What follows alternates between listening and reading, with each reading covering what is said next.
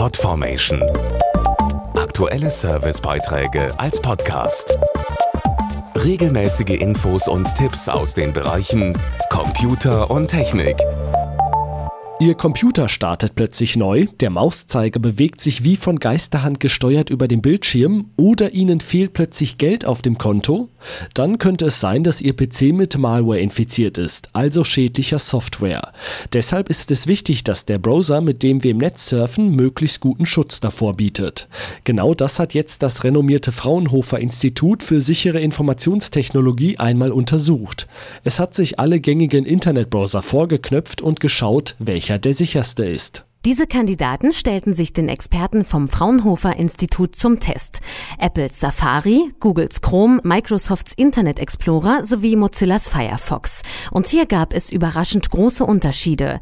Frank Menz von Microsoft zu den Ergebnissen. Die Studie hat aufgezeigt, dass Internet Explorer 8 und 9 am besten vor gefährlichen Downloads schützt und das deutlich besser als Google Chrome, Apple Safari und auf dem letzten Platz ist Mozilla Firefox gelandet. Als einziger Browser hat der Internet Explorer dabei ein zusätzliches Sicherheitsverfahren integriert. Der Internet Explorer 9 unterstützt die sogenannte inhaltsbasierte Analyse.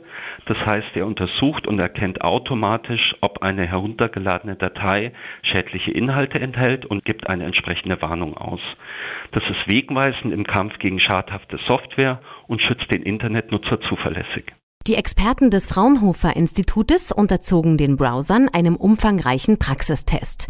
Wie sie das taten, beschreibt Olaf Porsche, PC-Redakteur bei der Computerbild. Die Browser nutzen heute mehrere Verfahren, um das Surfen im Netz sicherer zu machen.